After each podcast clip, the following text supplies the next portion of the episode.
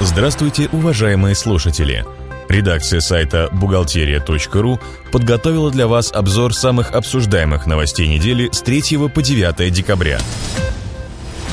В этом году был отменен ежемесячный стандартный вычет по НДФЛ в размере 400 рублей – Соответствующие изменения были внесены в налоговый кодекс.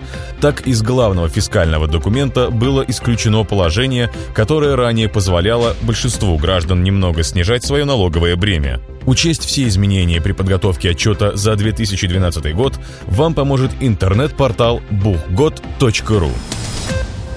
Отказаться от ЕНВД в 2013 году можно только до 15 января.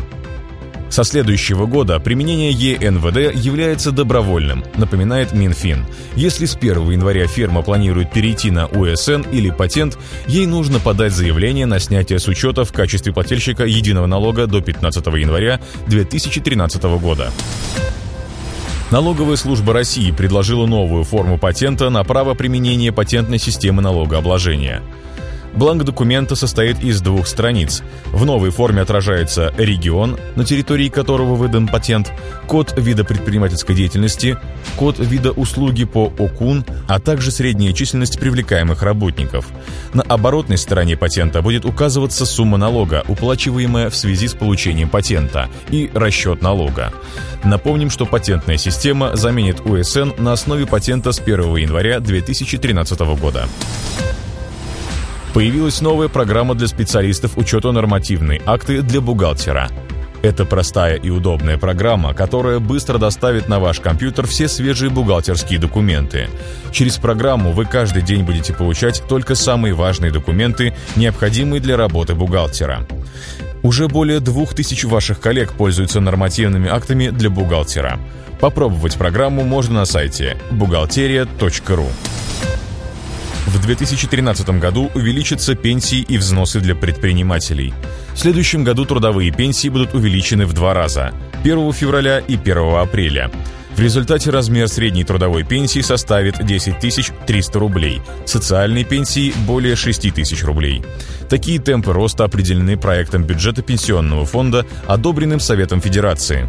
Кроме того, с апреля вырастут и размер ежемесячной денежной выплаты. При этом проект бюджета ПФР на 2013 год сформирован с учетом повышения ставки страхового тарифа для самозанятого населения. Все время, проведенное в декретном отпуске, должно засчитываться в трудовой стаж матери, независимо от количества детей. Такие поправки в законодательство поручила разработать вице-премьер Ольга Голодец. Напомним, сейчас пенсионный фонд компенсирует матери только три года ухода за детьми, вне зависимости от их числа.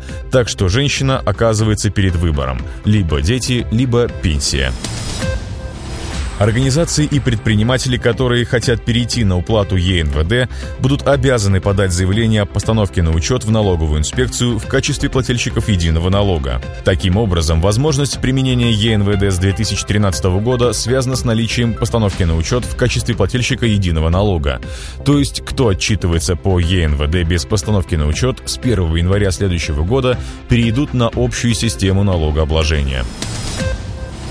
Самыми желанными работодателями для наших соотечественников являются «Газпром», «Роснефть» и «Сбербанк». По данным ВЦИОМа, со времен кризиса 2009 года привлекательность перспективы работы в крупных компаниях увеличилась в среднем до 10%, а вот представители рынка сотовой связи медленно теряют популярность. На этом мы заканчиваем обзор важных событий за неделю. Самые актуальные новости вы всегда сможете найти на сайте бухгалтерия.ру. Спасибо, что вы были с нами. Слушайте нас через неделю.